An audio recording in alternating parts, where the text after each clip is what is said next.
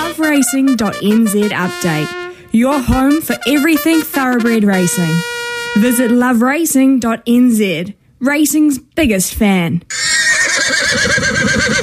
I'd argue that Louis Herman Watt is racing's biggest fan, and he joins us now for the racing update. Uh, Louis, welcome in. Yes, it has been said from time to time. I am maybe racing's uh, biggest victim over the weekend, but um, we we'll forge on, Seth. You know how it goes. We've got short memories, us punters. You have to. It's it's part of your DNA. Just forget and move on. Unless it's a massive win, remember that for the rest of the year. What have we got coming up? What have we got to look forward to?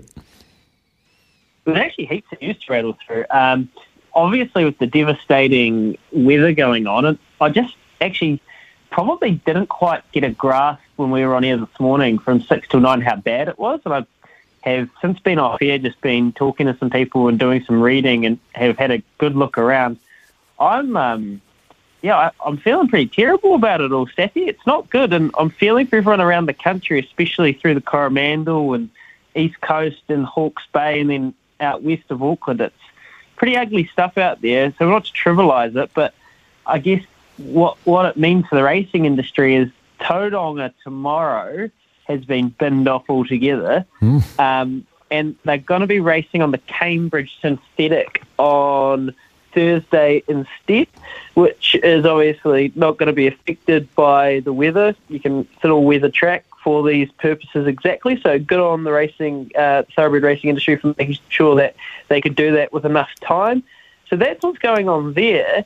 Um, and then I guess in other news, more exciting news, more positive news, did you see Imperatrix's win in the BCD sprint over the weekend, mate? Boy, oh boy, it was like watching Usain Bolt in 100 metres.